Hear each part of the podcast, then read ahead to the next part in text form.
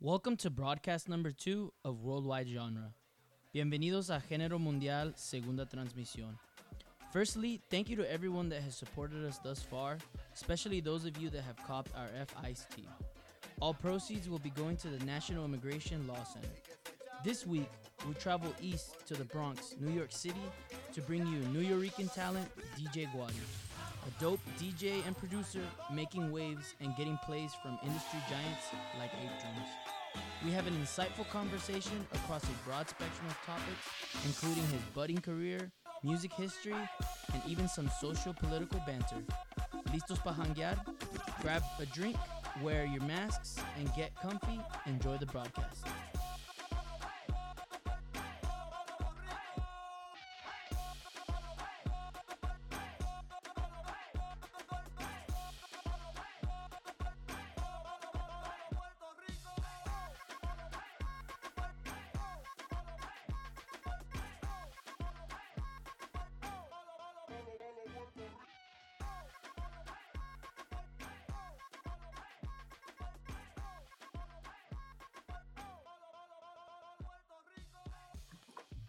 Hello and welcome to broadcast number two of Worldwide Genre, double bass music podcast. We're out here today after an eventful, tonight I should say, after an eventful morning of broken laptops and missed scheduled interviews and all sorts of Both fucking, of us. both of us, all sorts of crazy shit. Uh, so today we have the absolute pleasure of bringing to you guys of speaking with DJ Guari, Emilio Yes. Guari from New York Yes. City, Thank you. Puerto thank Rican you. heritage, bro. Welcome, welcome. Yes, thank you. Thank you for having me. Happy to be worries, here, brother. man. Thank you, thank you for uh, you know, thank you for uh, just believing in the project right off the back. I'm so glad that we were able to get you on this, the second, the second broadcast, uh, which used it was supposed to be the today was supposed to be the Spanish one, so I was trying to do Spanish, English, Spanish, English, Spanish. But we'll throw a Ah, little bit of Spanish in there for for our, yeah. for our Spanish audience. uh-huh. And um, if I have time, I'll I guess I'll like interpret or translate the entire transcript of the. But that takes a lot. Anyway, bro, today we have a special guest from the beautiful city of New York City. Uh, New York City, West Coast. We love you guys. Uh, we know we you guys have been going through some crazy shit as the entire world has been going through. And like I've expressed to you before, uh, our solidarity, you know, West Coast. We love the East Coast, especially those of us that man. had the pleasure, the privilege of being able, you know, being able to travel. yeah, there. yeah. Uh, so yeah, so DJ Guari is a DJ turned producer from the Bronx, New York City. Uh, he mixes traditional heat with urban sounds. You know, for us, the global bass audience. Uh, so he started in the mid mid late two thousands, uh, and he bounced around from middle school house parties like all of us did. bounced around from social salsa social to salsa social, and oh raves too. He likes raves apparently. yes. Uh, uh, so I there's not much else that I can say. Uh, but you know, welcome. Uh, his productions. Uh, I'm gonna be real with you guys. Like, not even just trying to gas him up. Like, his productions are some of the hottest, most different uh, productions that I'm hearing currently on Oh, SoundCloud. As a humble, as a humble music listener, music, you know, person that loves music. Some of the coolest shit that I every time I fucking DJ live on my crappy DJ lives, I want to mix some of the shit. Thank Uh, you, man. I appreciate that. Without further ado, uh, what what what would you say, bro? Uh, what would you say? First of all, what what can I call you? Do I call you, uh, you know, Guari Guari? Do I, like what what's your preferred? Yeah, you can you call know, me Guari. That's sure, actually is that my like legal middle name, and yeah, Okay, Guari. yeah. My first name's Emilio. The interesting is like only my family calls me Guari. Like growing up, everyone called me Emilio, but just my my close family called me Guari. But now everyone's calling me Guari because my I'm an artist and call myself. You're an artist now, bro. Yeah. Nah, you always, you've always been an Mhm. artist, brother. Um, so how would you how would you describe yourself? How would you introduce yourself to someone who doesn't know any like anything about you? What you know, out of in your own words, how would you describe yourself? Yeah, so I think well, I grew up in the Bronx, New York, and the Bronx, New York is sort of like the capital of a lot of different uh, diasporas. That's what I say, it, right? Diasporas. Yeah, diaspora. Yeah, okay. So we got like the Puerto Ricans, the Dominicans, Jamaicans, kind of Colombians, West Indians, Mexican communities growing now in the Bronx. So there's like I I grew up and Brazilians slightly, and so I grew up hearing all these things, and I like it- I wasn't only hearing them. I was like going into these scenes. So like I was going to house parties in Jamaican neighborhoods. I was going to salsa uh, clubs that played just salsa. I was then I was going to Brooklyn to going to like underground warehouse raves, and then I just like I absorbed everything, and I'm You're- mi- you're- mixing it together. Product of your environment. Right, exactly. Yeah, That's And I- that's like big theme that we talked about uh, with our previous guest. A big shout out to Alpha Alpha for you know being the premiere episode. We talked about a lot of the themes of like this go leads into our next topic is like where like you already mentioned where you're from. You're from Brooklyn. You're from excuse me, not Brooklyn. You are from uh the borough of the Bronx.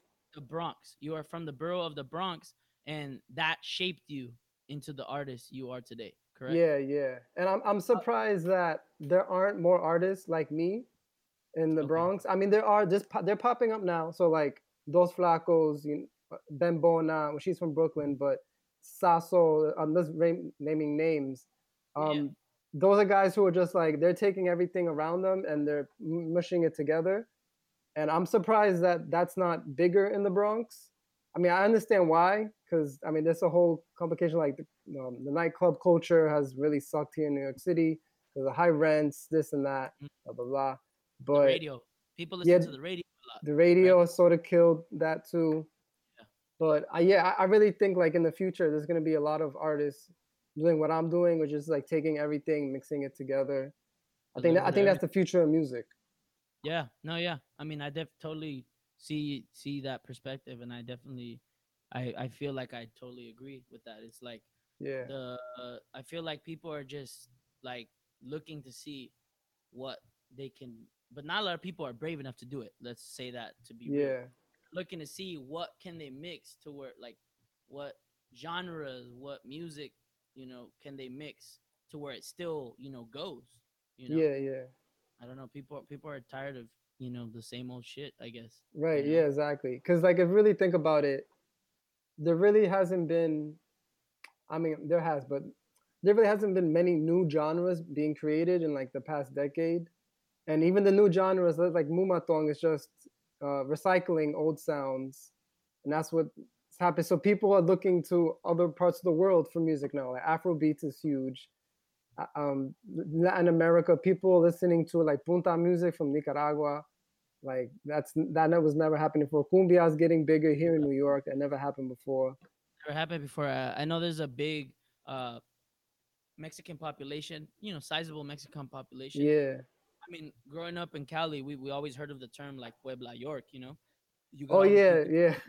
people from southern Mexico, hardworking people from southern Mexico, they go out into those kitchens uh, in New York City, and they're just they they are the heart and blood of of of, of entire kitchens of like five star restaurants, bro. It's insane. Definitely, Like- they run the industry. Yeah, they they're the they're the backbone of the industry. Yep. It is insane, and um, yeah, I mean, not to get political, but No. yes, let's get fucking political. Word. you know what I'm saying? Like they are the fucking backbone. If if they if they didn't if they don't go to work for uh, one day, the fucking restaurant is not making money that day. hmm You know what I'm saying? hmm That's how crazy it is. And and, Yeah. and and I feel like every Latino population has their niche that they fill in this country, especially in a in a metropolis like New York. You know, Yeah. With so many moving pieces. So it's insane the amount of activity that happens in that in that island and in that entire area. It's just, Yeah, yeah. massive. Like LA is massive, but it's also massive. New York hmm is massive, but it's you know Yeah, I think like each industry was in either directly or indirectly built by Latinos. In New York, I mean, like we talk about like the back in the day, it was like the clothing industry, and that's when Puerto Ricans were coming to New York City in the 50s, Yup, yup, and yup, then in the. 70s and 80s, um, like the restaurant cult, the restaurant industry with Dominicans, and then now it's the Mexicans. So yeah, Yeah. we built the city. we're fucking bro. We're just like this is like this is not even worldwide genre right now. This is like sociology like two we're just having a fucking sociology fucking Political pol- yeah social political fucking all right that's good though brother that's the kind of conversations that i that Yeah. i enjoy having we could we Yeah, me too, man. all right, brother. So uh, let's let's go back a little. We we kind of touched a little bit. We were all over the board that, but that's, fine, that's what it, that's what that's what this is here for. It's music is tied to everything. Music is tied to society. You know what I'm Right. This our our podcast. My, my idea, the the vision is this is conversations in global bass music, not just conversations about global bass music. I- like music ties into everything Yeah, Music. definitely. music comes from the people. The people come from all over to Yeah, and- place. You're gonna fucking there's gonna be exchanges of music, like what is happening in your experience. You know what I'm Yeah, right. Uh, Music is, is the result of like economic conditions, political conditions, social conditions. I mean, yeah. So I mean, house music was because clubs stopped playing disco because it was like it was like this huge anti-black? Mhm. um, rhetoric going on at that times. Mm. So disco went underground and then it turned to house music. Yep. Just one example. Yeah, just one example of, of, of practically every genre that has, you know, its its its own story. Yeah. let's let's go back a little bit. Let's let's rewind a little. I know these themes will continue coming up in our conversation. I can already anticipate that. Uh, let's talk a little bit about what was your actual first experience with music. We'll we'll consider that like a what we just all that stuff we just talked about like a foreshadowing of the the, the rest of the conversation. That was like an introduction. now we'll talk a little bit more about you, about your your your budding musical career. I feel so very fortunate that we that we have the opportunity to speak with you so you know early into your career, which Yeah, is yeah. like even like I could tell by by your your your facial expressions, like just by your demeanor. You're just like, oh shit, like I'm actually getting it. Like, not trying to, you know, me too is my second podcast too, you know, no, we're But both in the same boat. we're in the same fucking boat, and I could tell you're just like, oh shit, like this motherfucker is actually interviewing me, like you know what I'm saying? we're, we're actually in this motherfucker interviewing. Uh, uh-huh. What were your first experiences with music? How old were you? How was it? What were you involved with? Um, all that, all sort of stuff. If you want to give So like in terms of a DJ producer, right? bro, even before that, like, Okay. did you play instruments when you were a little kid, or I played the piano and I hated it, but I'm Mm. glad that I did that because I'm that knowledge is coming back now and it's helping me. But I hated Mhm. those piano lessons. My mom made me do it, but I hated it. yeah? But um, I think my You first, your SAT score, bro. yeah.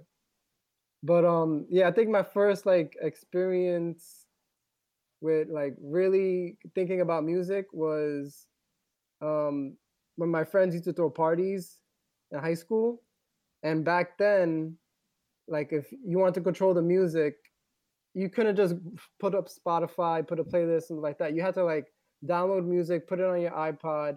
You had to like really plan. So I was that guy that planned, made the playlist for the parties.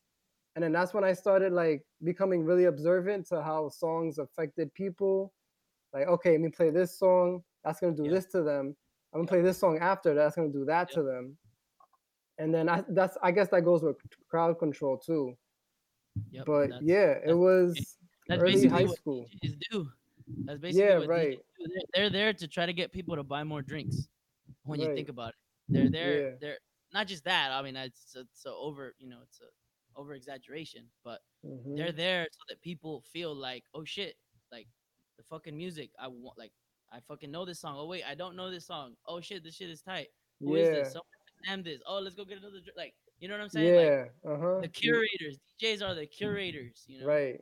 That my, Yeah. my philosophy for DJing is like you play two songs for them and one song for you. So like Mhm. like you said, it's a song that they don't know. They should be a few times in the night. They should be like, "Oh, what's that song?" Mhm. And if that's not the case, then nah, that's not cool. So you you went from them off. yeah, you gotta fucking just mind fuck them. You you went from piano lessons, not you know not liking them, for you know forced by your parents, Mhm. to high school playlists. When did you actually venture into DJing and Like, how did that get started? How did that come about? So I think it was those same house parties, more or less. I mean, not in the same house exactly, but like the same crowd of people. Um, I saw like just making a playlist that I was good at it, and then I was like, I, I want to start like mixing the tracks. So one of my friends showed me this DJ program, Virtual DJ. Hmm. It's like this free, super beginner soft That's, DJ that's software. started. That's how I started too. Yeah, me too. okay. Without a controller, no controller, just Yeah, the mouse, yeah, me like too. loops, like loops. Yeah, I used to press the space bar and have like the keys. yeah, man. That's that was it. That was it. Bro, that's how everybody starts, bro. I kid Yeah. you not. Hmm What? When did you save up for your first controller? Damn. Damn. It was probably I think late high school. oh, okay. Oh, way. Yeah, and I the, I got a controller. It was about like a hundred, hundred twenty five dollars, something like that. Mark. Yeah, and then I used it at the house parties that my friends threw. Was it a Numark for real? Yeah, it was Numark. Yeah, you might have had the same one. I don't know. I, I didn't have Numark. I I, I didn't get Oh. one till like till I my third year of college. I, I got a Oh. Pioneer. I got the cheapest Pioneer, but I was like, fuck it, I'm not gonna get a Numark. I'll just get a Pioneer. You know. Yeah, Pioneer is the As well. best. You know. I mean, yeah. Mhm. the CDJ's club standard, but but a Mhm. controller has nothing to do. I mean, it does and it doesn't at the same time, right? But Yeah, that's yeah. a whole nother fucking. That, we gotta get sponsored by Serato for them to have us. Uh, Serato, if you're listening, sponsor us and we'll fucking do product placements. Hell yeah, man! Put a Yeah, backdrop. Hey, how do you think that uh your your um influence your your your the beginning of your career how do you think that that you know going from the, the music the piano lessons to being the playlist guy to you know doing djs how do you think uh doing uh dj sets you know even at parties and stuff how did you venture into the club like the club world or you know like actual like you know, Yeah. as a profession how did you do that you know or even not even if it wasn't a full-time profession like how did you do that Yeah, I didn't actually start getting like gigs every weekend until very recently. Before I was just like every I was doing things here and there at Yeah. some bars, some lounges. Yeah So yeah, um because before I had like a realization that big DJs, the guys who get um, booked every weekend, you know, this is their full-time gigs, um, Yeah. full-time jobs. They're either really nice and they have like great personality, or they're super um, talented.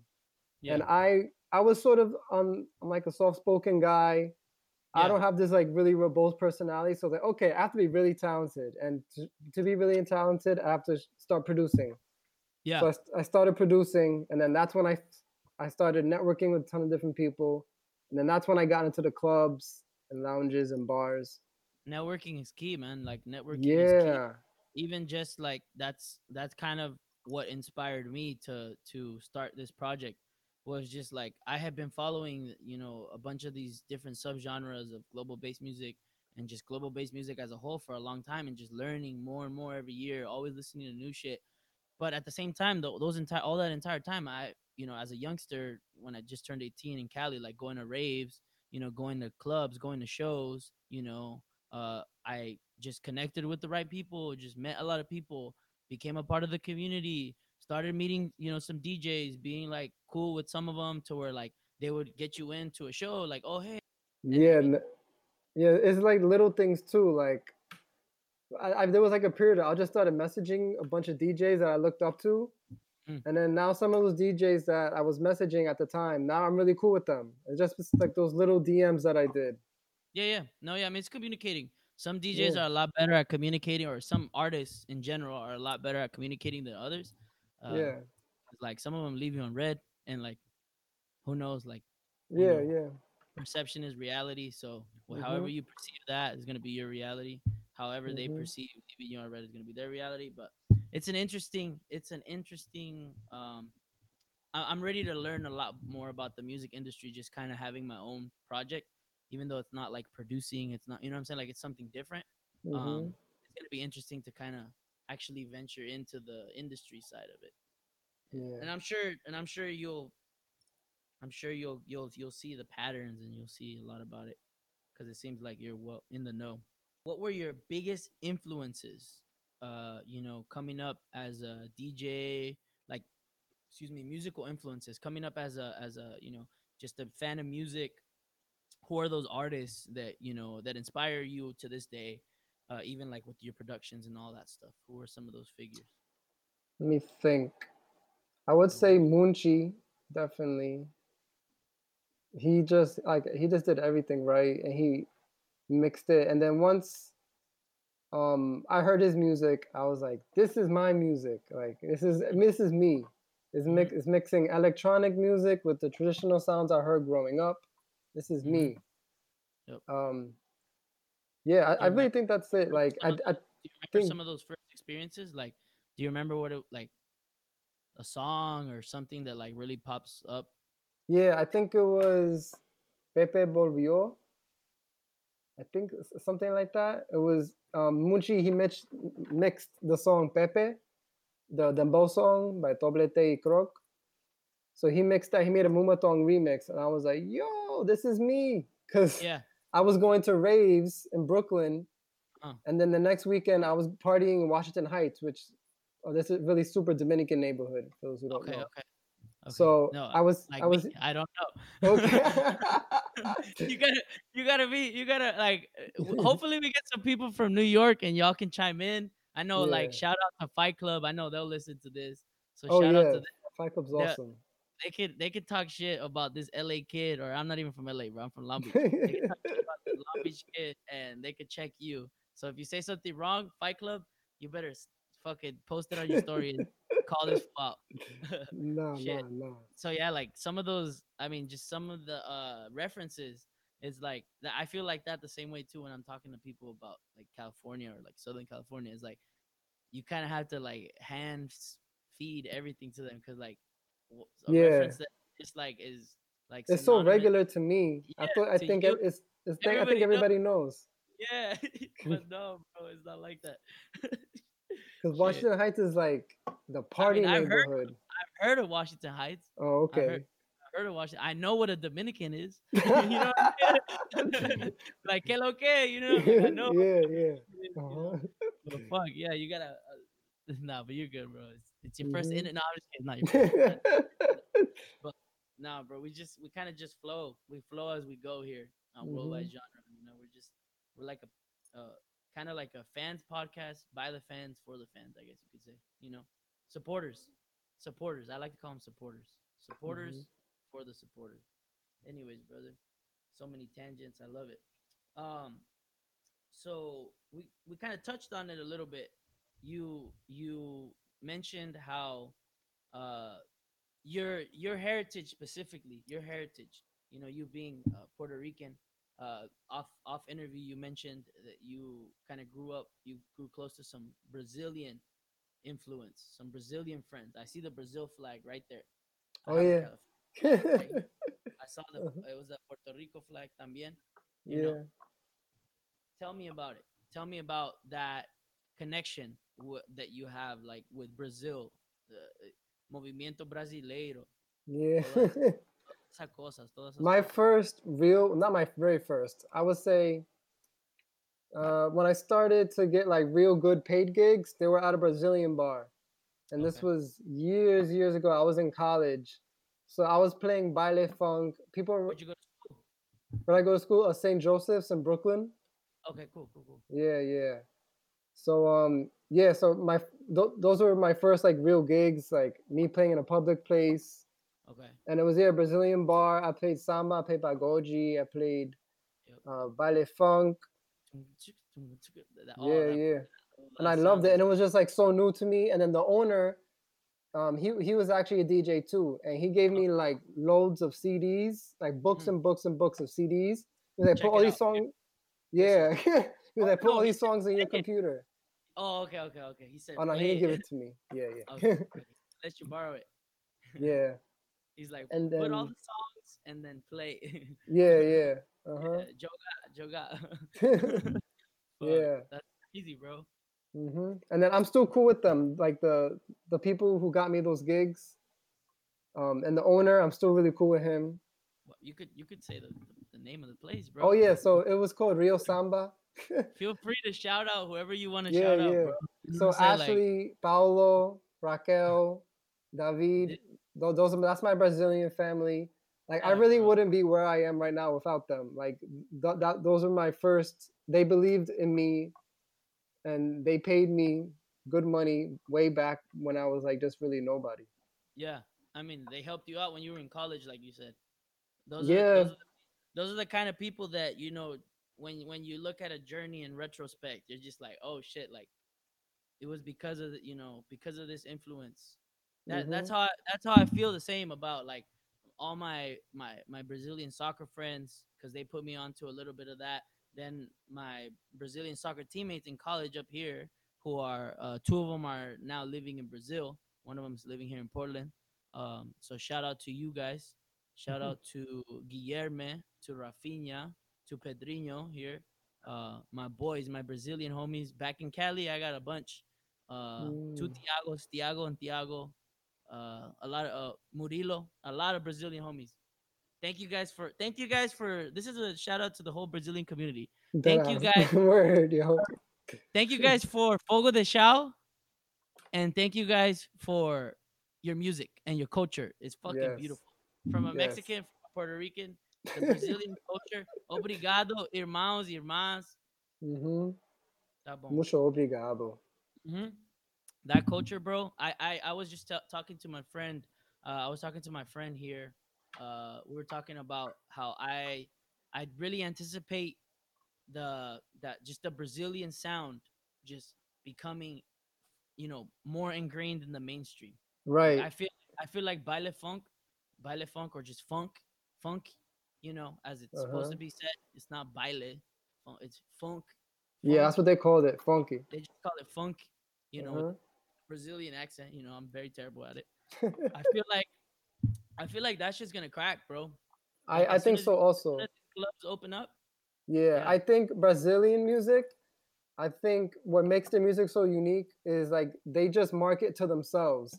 So like Puerto Ricans, we make music, we're thinking about marketing to Mexico and the US. Brazil was like, I don't need anybody else. I could just market because Brazil's huge.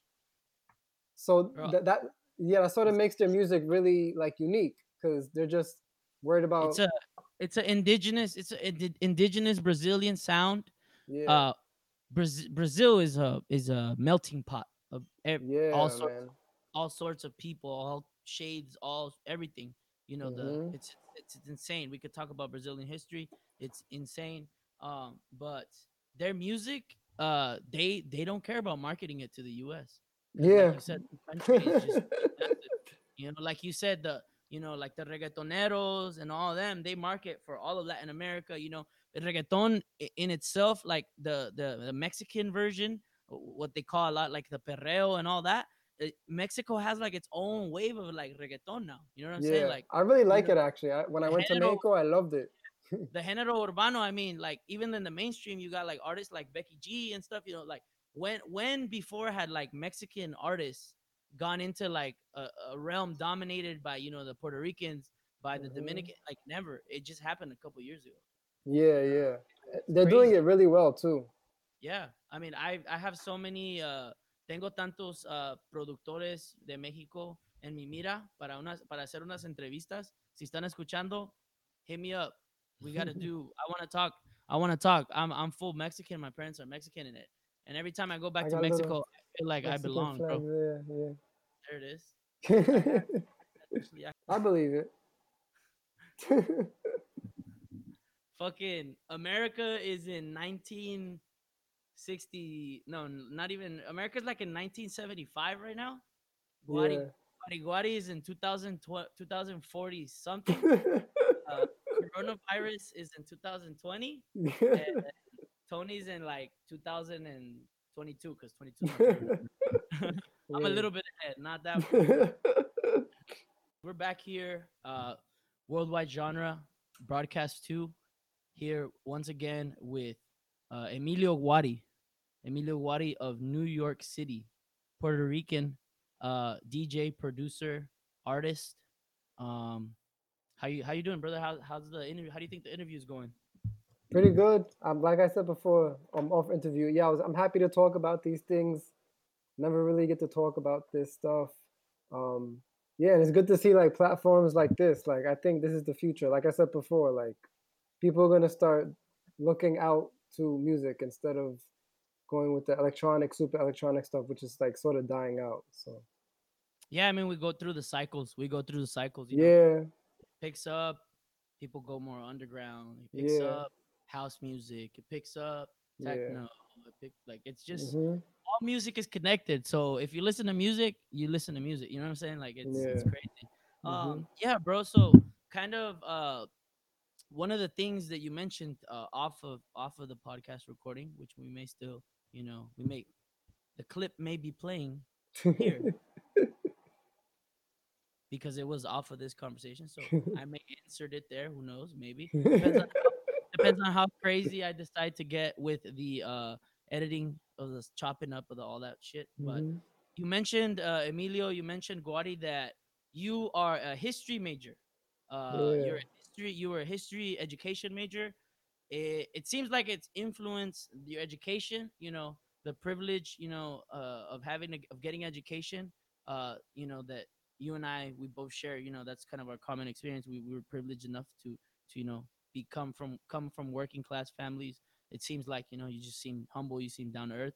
Um, we were privileged to get an education, and because of that education, kind of catapulted us to yeah, uh, where we are. Um, you got a history degree. I everybody that listening to me, listening to this right now, knows that I absolutely love history. Uh, insane. A lot of people love history. A lot of people don't talk about history enough. Like it's not cool. It's starting to become more cool now. You know, yep, because you know groupthink and all that. Shout out to my, my boy Alex who who gave me a great perspective. Alex Avalon out here in Portland. He gave me a great perspective on groupthink. Uh, a lot. Black Lives Matter happened. Uh, Black Lives Matter happened.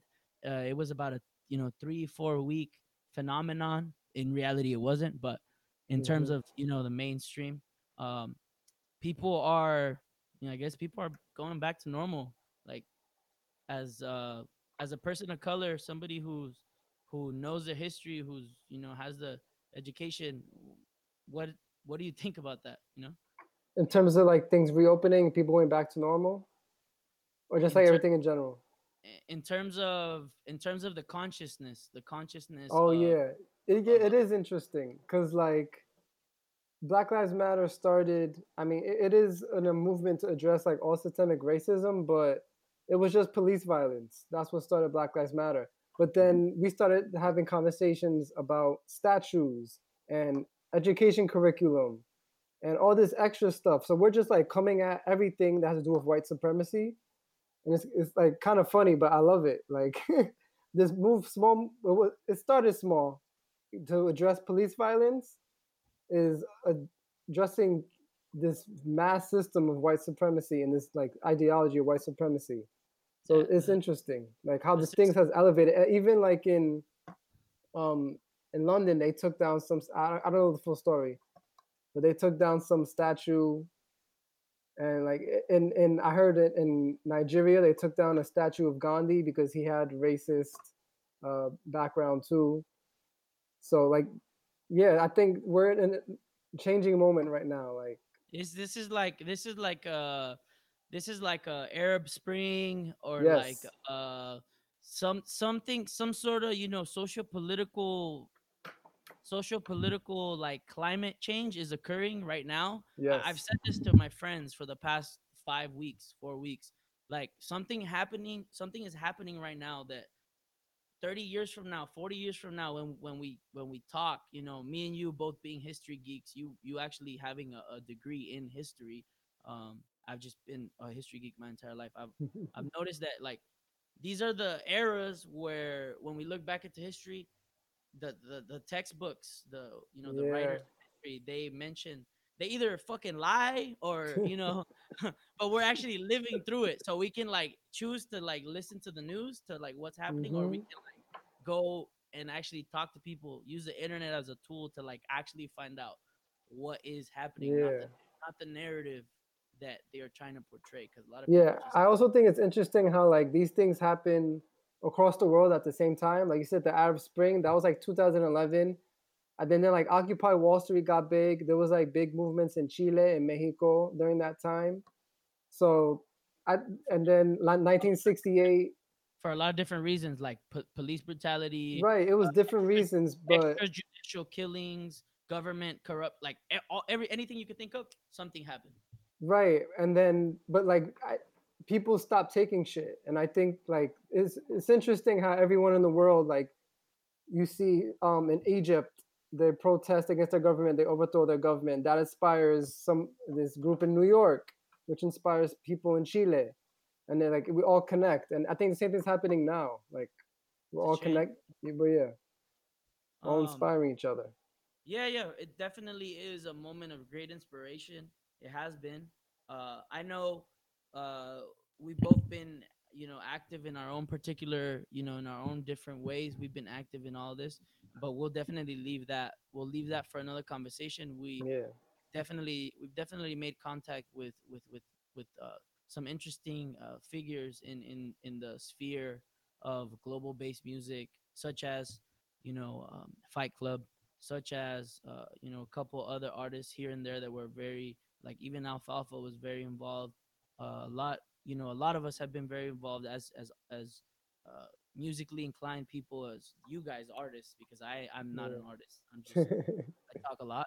Um, but I've been involved. I've been doing my very best. Um, we'll leave that for another conversation. I really hope that you know. Hopefully, we get some people asking about it. Uh, we're thinking about doing like a, some sort of live streamed conversation where we just unscripted like like this podcast we just mm-hmm. talk you know we just share uh, different perspectives um but anyways Dos Flacos Dos Flacos uh yeah.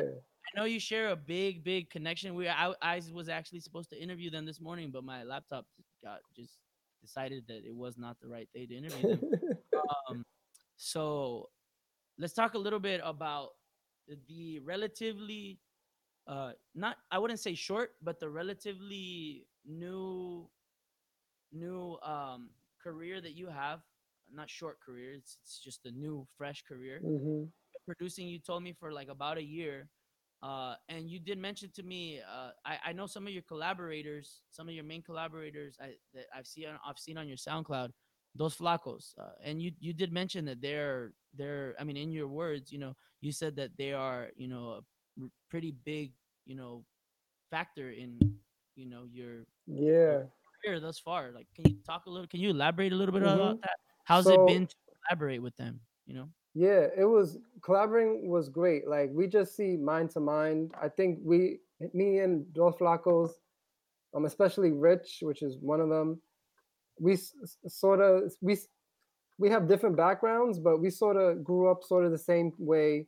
Grew mm-hmm. up with house parties in the Bronx. Mm-hmm. Um, we also loved EDM, so we went to raves, and we also loved traditional Latin music. So we was into the salsa merengue, and I think we sort of have like a similar background.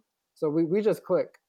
Those uh those house parties that you mentioned, like those New York house parties where they're like yeah. very diverse and you never know who's gonna be playing the music the the only reason I I know about that was because I just recently watched the movie Ya no estoy aquí. I'm no I think I'm no longer here.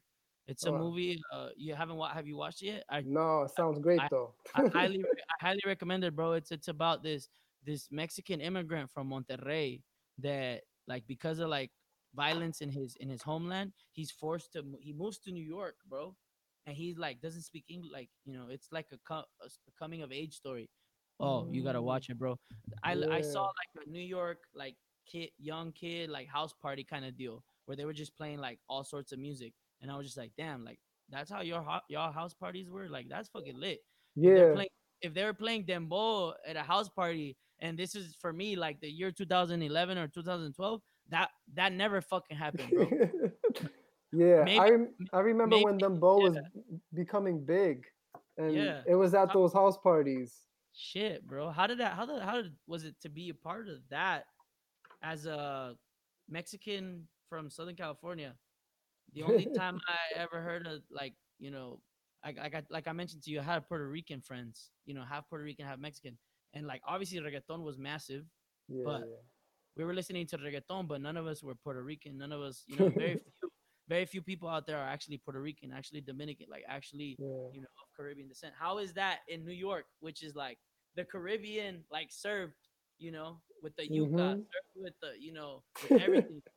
Like you got everything, you know, Colombian, yeah. Rican, Dominican. How is that, you know? How's that experience, bro? It's it's it's great. Um, yeah. So the house parties were really fun. Um, and I I think yeah. So we just like took from each other like, um, there will be Puerto Ricans at a house party. So we're playing reggaeton, but then the Jamaicans are doing like their little wine grinding thing. Yeah, And the Puerto bashment. Ric- Yep. yeah, yeah. So the Puerto Ricans like took that and then we started winding and grinding. Cause like if you I went to a club to Puerto Rico last not last year, a couple years ago. Yeah. And the way they were perreando was different than how we perreo here. Like how we grind and it's like we New not an Yorker like New Yorkers, well, New Yorkers, we're like more, it's like sensual with it. We're like more of a dance, and that's because I, well, I believe my theory. We, that's because we mingled with Jamaicans, and Jamaicans are like really crazy with their grinding and that the perreo stuff. But if you go to Puerto Rico, it's just like it's perreo. It's like bum bum bum bum. Yeah, There's yeah. not much of a dance. It's Every- just everybody, everybody's seen videos on YouTube. Everybody, I'm sure every, on Facebook, bro. Yeah. yeah, yeah. How did how did how do uh, for somebody who doesn't know who Dos Flacos are, you know, somebody Yeah. if they're listening fans of global bass music, or if they're just fans, they're new, they're, they're just listening to the podcast. Mhm. Uh, it kind of explain a little, how, you know, how would you describe, you know, firstly, like if you could introduce them, their names and like where they come from, a little bit, just you know. So Dos Flacos are two DJs from New York City, and I mean everybody in New York City probably has seen them. They're just like they're two dudes that go on stage and they just like tear it up. Um, they're really mixing everything. So sort of what I do, they do also just mix ton of different genres. Um, yeah, my relationship started with them.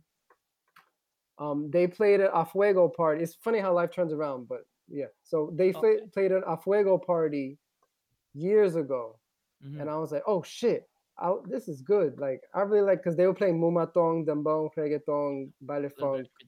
House. Still, oh my god, they were all over the place. But I loved it because I, I never heard any other other DJs doing it at the time.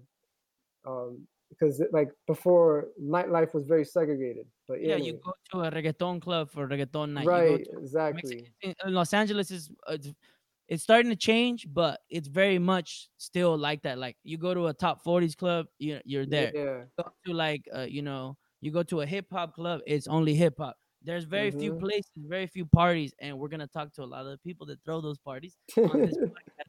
There are very few parties um that actually are a fucking full like spectrum of global bass music it's yeah, still very much segregated like it's separated like that in in Mhm. california and los angeles just talk speaking of my experience even here in portland even here in portland it's still only my guys global based they do something different like yeah. It's the same exact thing here. There's only a couple places in, or Yeah. across the us where djs can fucking play anything along this you know most clubs is this spectrum Yeah, is like that yeah. So yeah, Dos Flacos, they were playing everything, and the the party that they were DJing at was called Afuego. Fuego. A And like I said, this was years ago. And then I think I DM DM'd them that either like the week after something like that. I was like, yo, I really like what you're doing. Nobody else in New York is doing this. Mhm. I, I like your stuff, blah, blah, blah. And then I think I said, if you guys need somebody to open the party, let me know. Because back know. then I was like really small. I was just Yeah. like, yeah. Yeah, So then they were like, yeah, we'll let you know, blah, blah, blah. And then Yeah. years passed. And I mean, I don't blame them. I was really a nobody. And then uh, um, I kept going to more Fuegos. I was like, yo, I love this. And then I started We're all producing. nobodies, bro. We're all nobodies on, this, on the fucking, you know, on the big scheme. Yeah. So then I started producing. And then um, I think that's when they were like, oh shit, this guy is good. So I already had that small prior conversation with them. And then, yeah, we just clicked. And then they had me DJ the Afuego party, which I sort of inspired me to like To produce to because I saw they were mixing all these sounds. I was like, okay, I could probably do this too.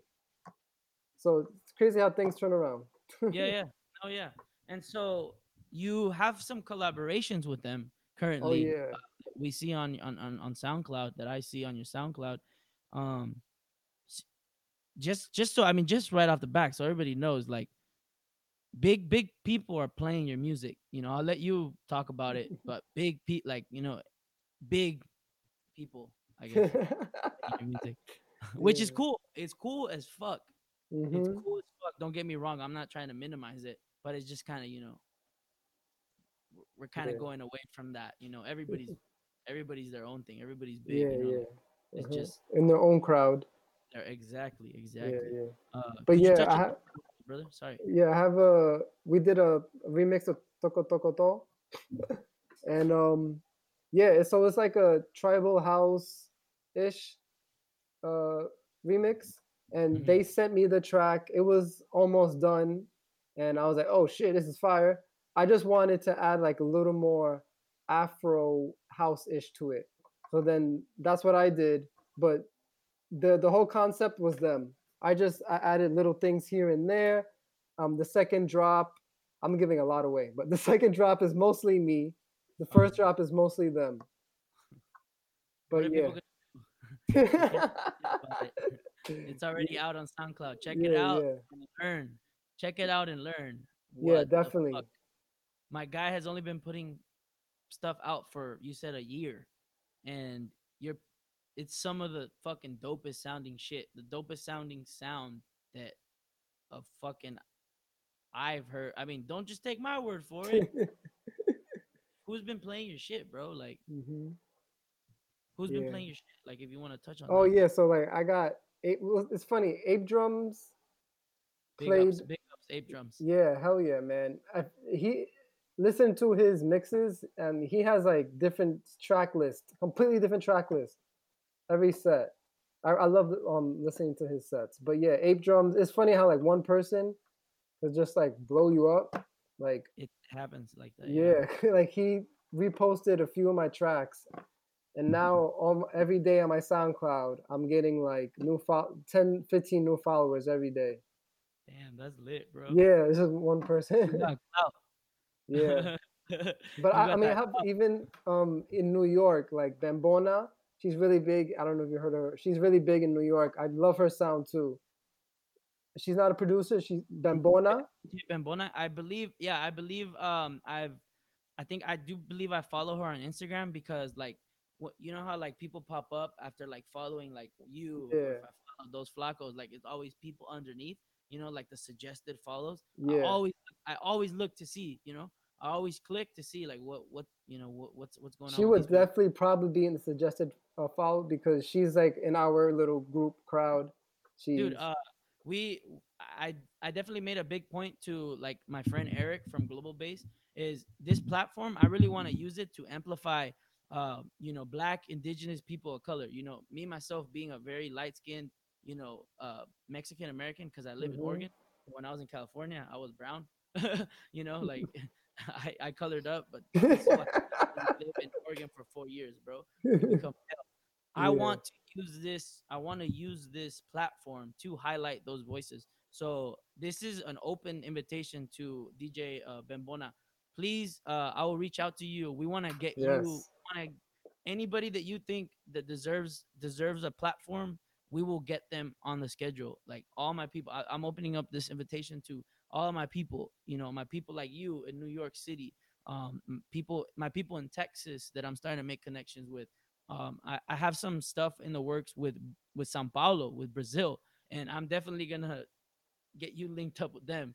Um, Definitely it's just that. incredible how this project has just started to like just from like a month and a half, two months ago. It was like my idea that I said, "Fuck it, I need to do it," and now it's just starting to like take off. hmm Well, because it's it's the right thing to do. Like this is the future. See the, the Platforms I like this. Yeah, yeah. The, the- oh, to, totally, yeah, totally. The way I feel about it is just it's as simple as I want to document our scene, but like not a Vice documentary, you know, jet like you know using it, you know, fucking a Vice documentary that goes to Mexico and like they they do a documentary that gets a million thousand views, uh, but like none of them are actually like You know, you know, you know where I'm going. Yeah, you know they're not in the scene. they're not in the scene or Yeah. they're just they're just good videographers they're good storytellers but they're not actually good storytellers and living the yeah, I'm- yeah. i'm a fan first and foremost i, I, sup- I'm Mhm. a, I call myself like a supporter i support the the, the, the scene um yeah. yeah we need to we need to amplify black indigenous people of color Mhm. uh lg lgbtq plus everything like this this platform is open for everyone. And i don't and i'm not just saying that like just send me an email send me a message. We will get we will get anybody on that that deserves anybody that deserves a, a platform that's you know composing in the you know producing doing all this great stuff in, in the global bass sphere well they have a they have a microphone here. They have a they have a Mhm. platform brother. So please please please tell your entire crew in new york tell your crews everywhere that that here they have a platform. Um That's yeah bro sorry. That was kind of like the no, I'm glad you said that. yeah that was kind of the deep the deep part. We can we can move that shit um global bass music brother. Mhm. let's, let's touch a little more on uh how you came about like global bass music you mentioned at the beginning of the interview when you heard it you knew that that was your sound Mhm. uh, how how did that Yeah. So yeah, so like I said, I loved EDM. I was always going to raves, but then like there was literally sometimes there were weekends like Friday I would go to a rave, EDM house, boom boom, like big room stuff. I was jumped in, and then Saturday I would go to like a reggaeton party, and I was like perreando the whole night. So I, I wanted those two things in the same night, but I couldn't get it anywhere. But global bass, I that's where I could get it. So that's where I fell in love with that sound. what were like you said what were some of your uh your influences like what was like your gateway drug into into global bass music what was that you mentioned munchi but if you have any other like what were some of those artists that kind of like hooked you to, to global bass music Um, I think Munchi, I think Sanson Bouya, which is now Fight Club. um, I Noise Kid. I feel like back then there was a lot of just like small guys doing it, and it was just like small DJs with like 200 followers on SoundCloud, not really big, doing it. And then I just followed them, so I don't re- really remember names. And then like some of them, I don't know what happened to them. Some of them blew big, some of them didn't. yeah Yeah, mean, like obviously the Mad Decent, the label, and all Right. that. You know, Francis and Diplo, you know, hmm basically like exploded. You know, yeah, when it came to that, you know, even Skrillex dipped his feet in Moombahton.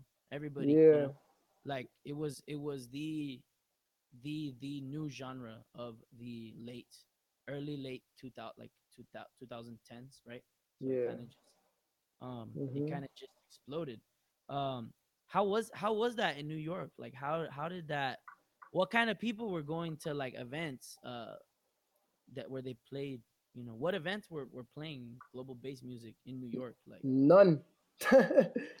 like now, it's it's popping up a little bit with with, with events like Afuego. So that's the one that um, Dos Flacos won. Um, Bembona runs another event. Orisa, some I'm sorry, Bembona. I forgot the name. Orisa, something like that. Um, that's another great event. Um, and then there's Bembe, but Bembe I'm a little critical of because they sort of cater to the hipsters. But Afuego and the Bembona event it's is. Yeah, yeah. And there's a couple more, but those are really that those are global bass parties. Those are like true global bass parties. Um, and I think that there's a market for that. So like out in LA, and I know the West Coast global bass is huge because it makes sense. Like you have a generation of kids who grew up going to raves. Like when I was going to college, EDM was huge and trap was huge. So it makes sense that you have kids, you have ton of Latinos who grew up going to raves, also listen to um, traditional Latin music. It makes sense that now you're going to bridge them together. So I think there's a market for that. I think there's a huge audience. And I just think it's a matter of time uh, that it blows up in New York. Also because, like I said before, New York is so diverse. Like we, we need to be partying together. It's too segregated. Yeah. Oh, okay. I see. I see. So this is Yeah. this is a call. This is a call for unification. Yeah, yeah, unity too. You heard it here first. Guari, Emilio Guari, he said, New York, get it together. Bridge the gaps. When Yeah. when we start partying, if we ever start partying again, if we ever start partying again, bridge the gaps. yes. At least on at least on the Twitch streams.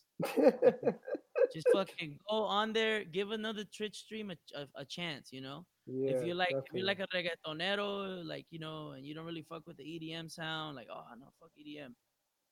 Check out like some Fight Club stuff. Check out some Aguadi stuff. Check out yeah, some of Dos Flaco stuff. definitely. Vice versa. You know, you're gonna Mhm. get a little bit of everything. Just be open to it. Um, Latin music, bro. Latin music uh is mainstream now. Latin music is mainstream. Bad Bunny, Yes. reggaeton. I love it. Gasolina. Everybody knows Gasolina, bro. I went Yeah. to college in Eugene, Oregon. When when fucking Gasolina comes on, everybody, whether you're fucking from Yeah. Washington or Idaho or like everybody knows that fucking oh they, they and love that. hyped. They love that shit, bro. Latin Mhm. music is mainstream now. How do you Yeah. like, what do you feel? How do you feel about Latin music?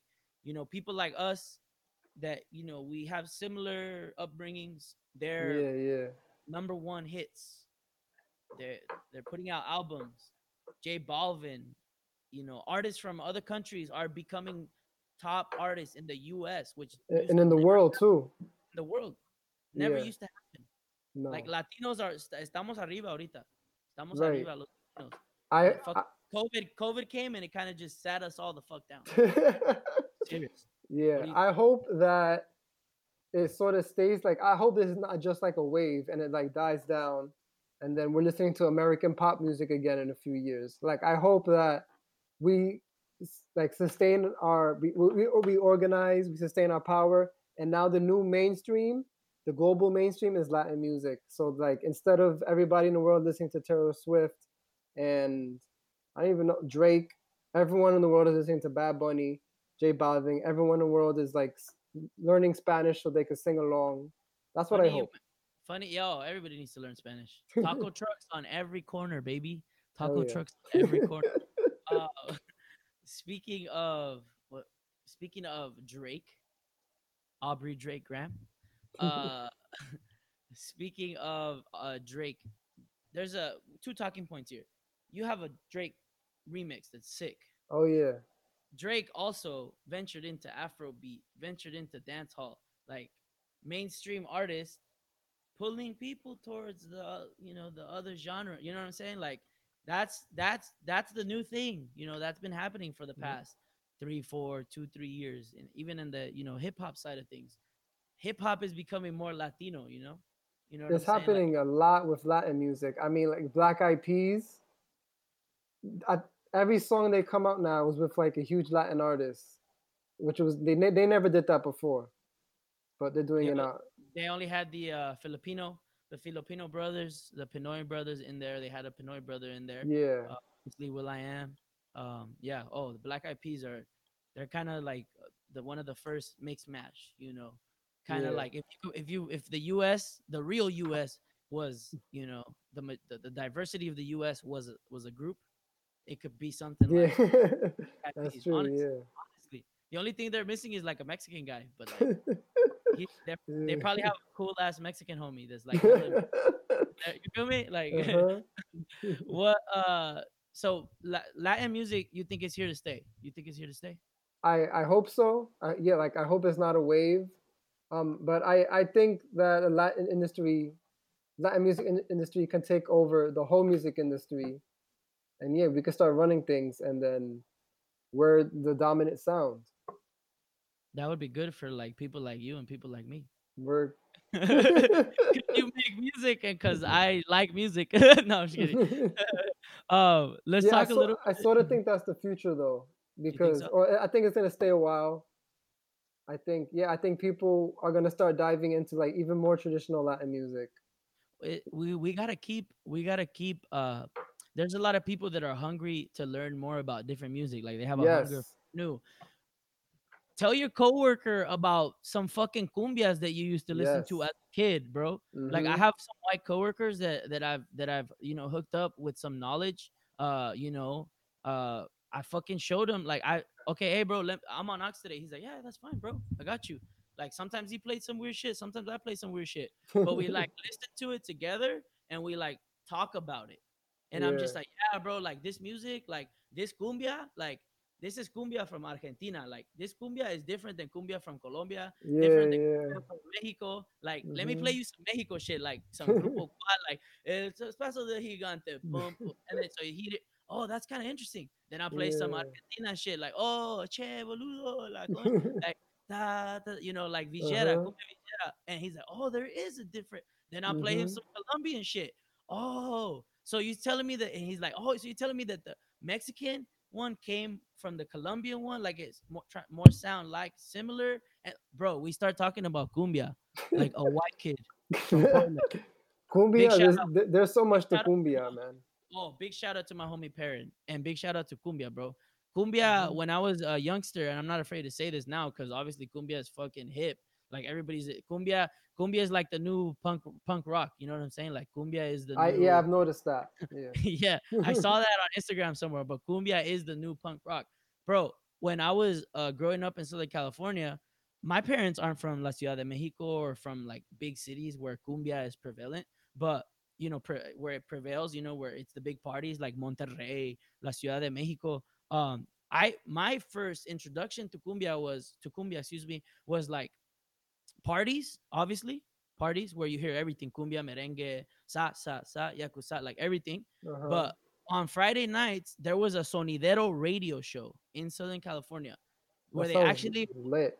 bro, they would actually play. Anybody that's raised in Southern California probably knows. I think it was like 97.9, like uh, uh, they would switch on like Friday nights or Saturday nights, whatever. They would play sonidero music from like Mexico. Like they had actual DJs like, "Uh, ¿qué tenemos, DJ? Rápidamente. Saludos a la familia Pérez. ¿Cuál? ¿Cuál? ¿Cuál? You know what I'm saying? Like Yeah. cumbia shit on the airwaves in in in in Los Angeles, in Long Beach, in Orange County. Like that's and I used to like that as a kid, but nobody else listened to it. I, I love Nobody that. I love the sonidero scene. I went to I've been to a few Mexican weddings and they had like huge sonideros. I was yeah. like, yo, Hell this yeah, it's not even like the music, it's the emceeing, the lights. yeah. The it's shout outs. Yeah. That's how they make their money, bro. yeah. You give them a twenty dollar bill, bro. Uh, saludo a la bodega allá por la 53. You know, like that's how they make their money, bro. Yeah, They yeah. charge this much for the party, and then they just make money off the shout, right? right? Yeah, this fool knows. Irving knows. Even here in Oregon, bro. It's like the anywhere that there's a diaspora of Mexicans, there's cumbia music, bro. Anywhere, Mhm. anywhere. What's your view? What What do you, as a Puerto Rican, what do you think of cumbia? Do Puerto Ricans like cumbia? No, but I do. I, I love it. People straight up said no, but I like. That's what's up, but bro. yeah, Hey, I you're think. invited to the you're invited to the carne asadas for liking cumbia, bro. Oh, thank you, thank you. I mean, bro. but uh, Yeah. yeah, I think it's like when I go to That's gonna be a clip on Instagram, bro. Do Puerto Ricans like cumbia? No, I kid you not. I'm gonna put that on Instagram. Oh my god, it, sorry, do bro, it. sorry.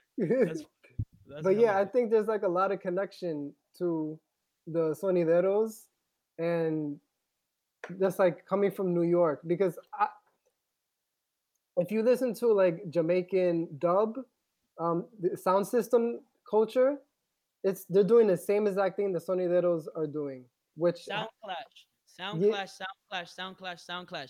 I did Yeah. not grow up around. I did not grow up around Jamaican cult like Jamaicans like you do in New York. You know what I'm saying? yeah, yeah, But during this quarantine, one of the great things I was started listening to the Quarantine Clash, that Major Lazer, that Walshy Fire. oh yeah, yeah, yeah. bro. I learned so much about the the like the the clash culture, sound clash culture.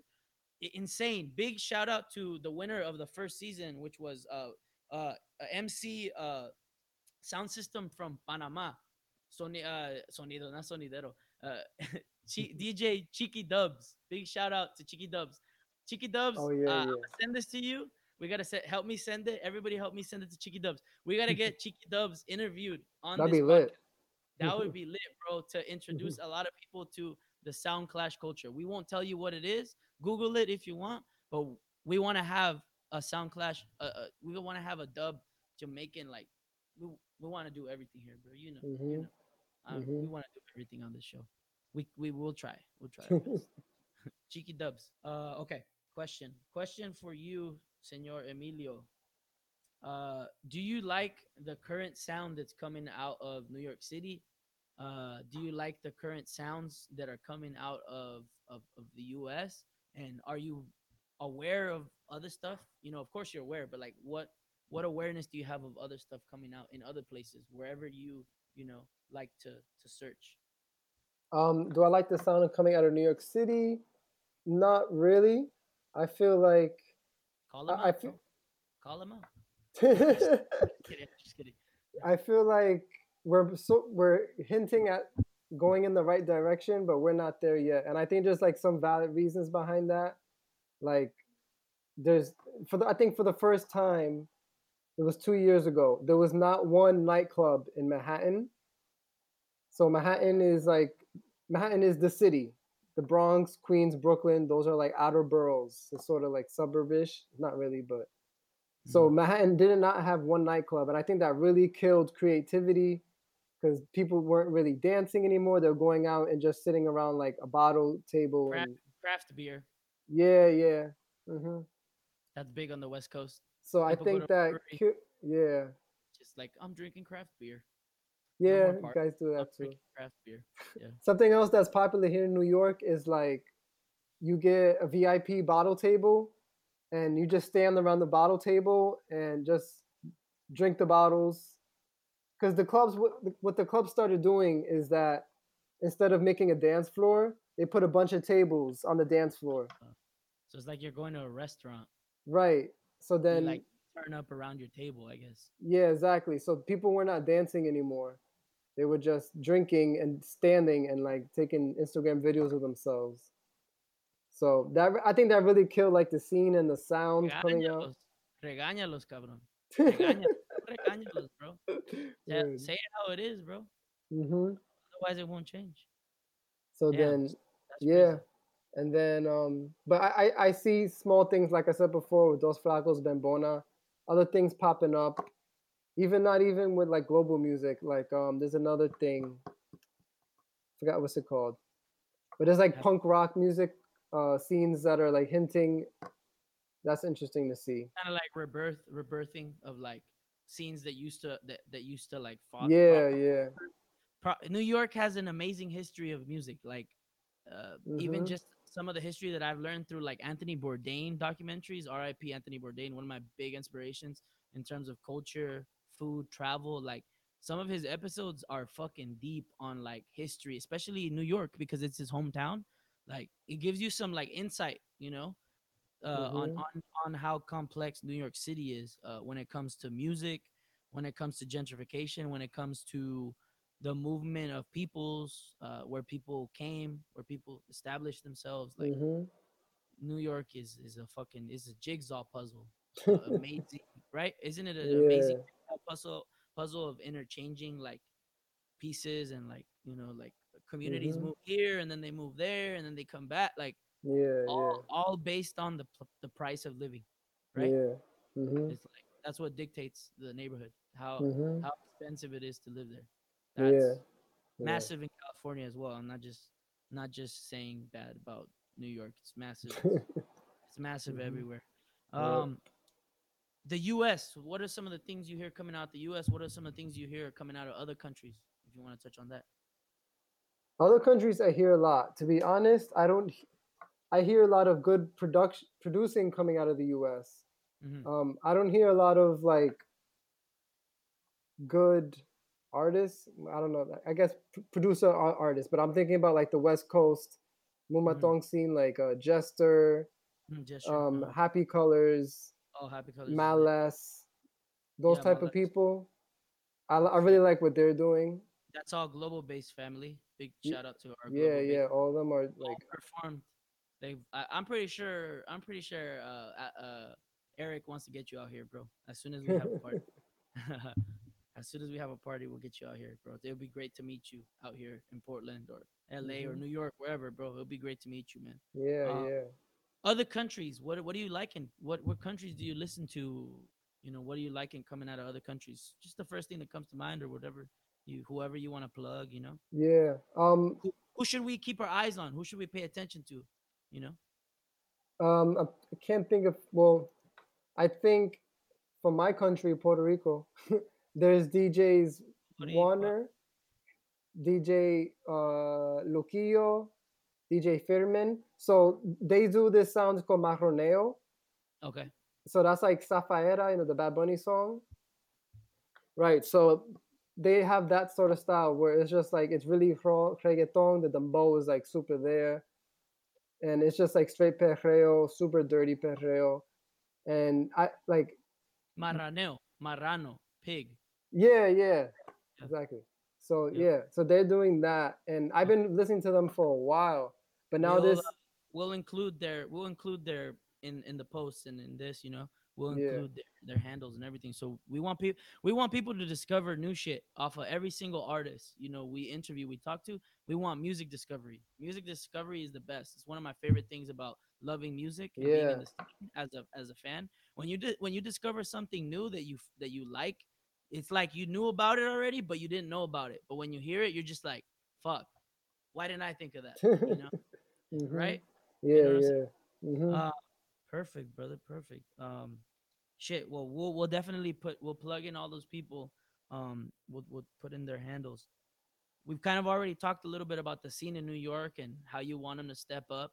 Uh, what do you think would be the number one thing that needs to change if if you could pinpoint an idea or or a suggestion or you know you know Yeah, so I think what needs to change has nothing to do with the music. I think it has to do with rent. So I think the Mm. rent is too high in New York, and it's hard for like clubs to have a dance floor because to, to be Yes, profitable? right, Yeah. clubs are not honestly not that profitable unless you're charging like a huge general admission fee. Huh. Because like you just you're having a ton of people come dance in the middle of the dance floor, and maybe they're buying drinks Two drinks, three drinks. Yeah, maybe they're not.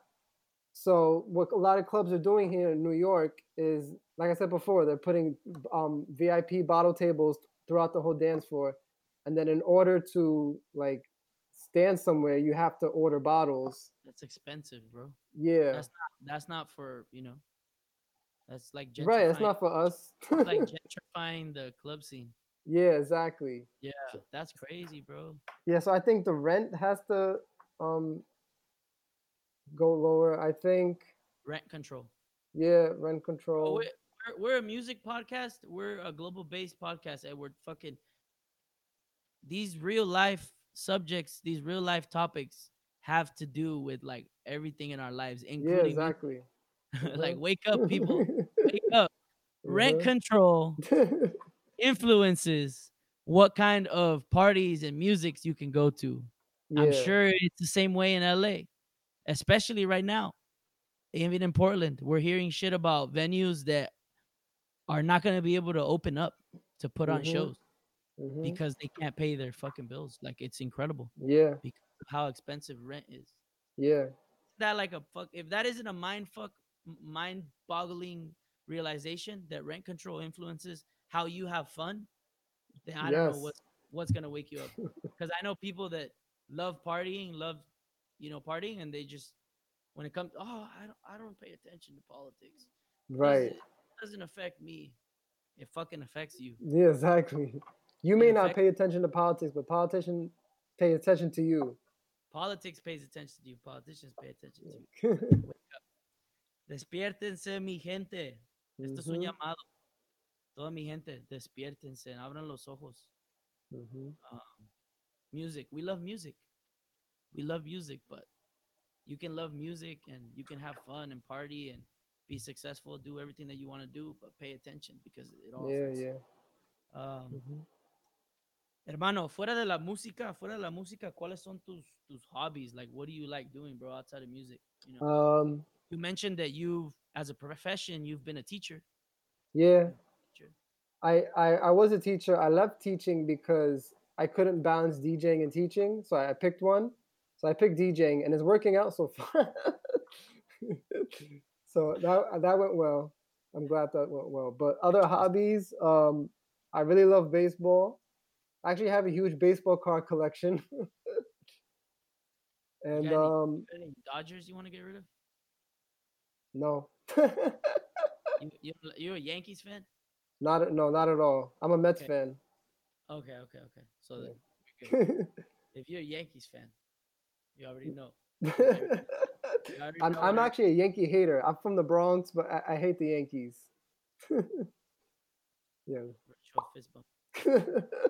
I'm a but uh, yeah, more hobbies. Um, yeah, just I, I love sports, baseball. I use I play softball every now and then. Yeah, That's about it, like hobbies wise.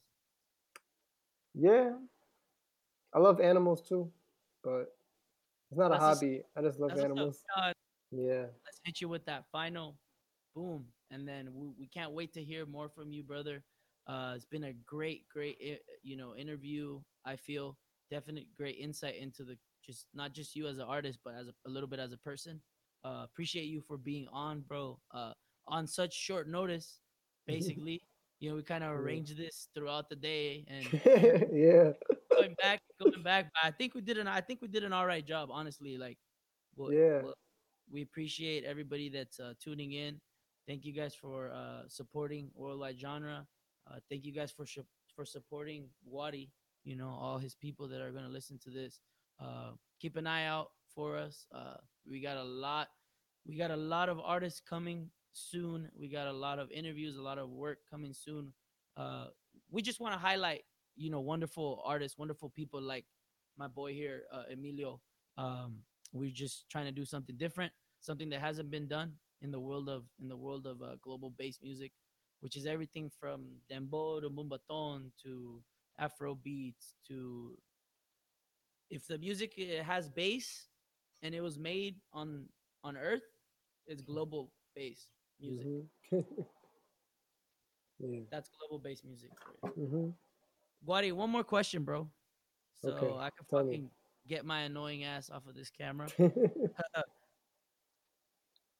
if you if you could only eat one more dish for the rest of your life for any reason whatever the reason is if you could only eat one more dish for the rest of your life what would you pick whole Puerto Rico- Bacalaitos. the whole the whole puerto rican delegation is, is be careful what you say don't get criticized so yeah, bacalaitos.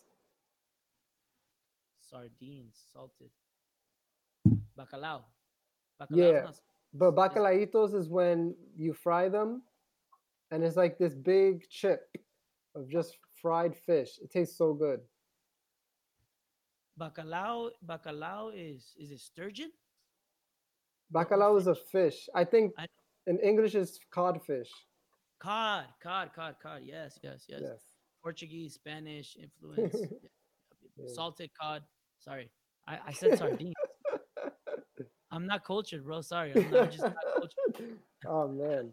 Fucked up, bro. If this was an A- if this was an AP test and you were the AP test reader, and I said sardines instead of codfish, instead of salted cod, I would yeah, not way gotten a five. They would have given me a five. way off. brother thank you so much thank you so much for for being on on this project we hope that this is not the last time that we have you on we, like i said we got that conversation planned uh live conversation um thank you so much bro much appreciated big love from over here in portland oregon uh like i said west coast we love new york city we wish you all the safest return to normal Or type of normal. type of normal, our new type, our new normal, Yeah. our new awaken from our slumber normal. We wish you guys the best. Um, we're always estamos en contacto, ya sabes. Um, thank you, bro. Much appreciated. Likewise, man. Thank you. Anything you want to say? Anything you want to say? Yeah, uh, for people who don't know me, follow me on Instagram, DJ Guari, SoundCloud, DJ Guari. I'm about to get to a thousand followers, which is cool because Uh, the e- thousand, the thousand follower. I'll, I'm gonna hook him up with the free, not this one, but with the free of our t of our t-shirts. You guys can see it oh, thank you. on our Instagram. So you let me know who the thousand follower is. Uh, I will be sending you out a shirt, and they'll be getting a shirt. Word, that's a great idea. Let's do that. Yeah. We'll make it happen. We'll repost the post. We'll get it. that's lit. Thank you, Shout bro. out Paisa boys. Shout out everybody. Shout out Ape Drums for putting me on. Word.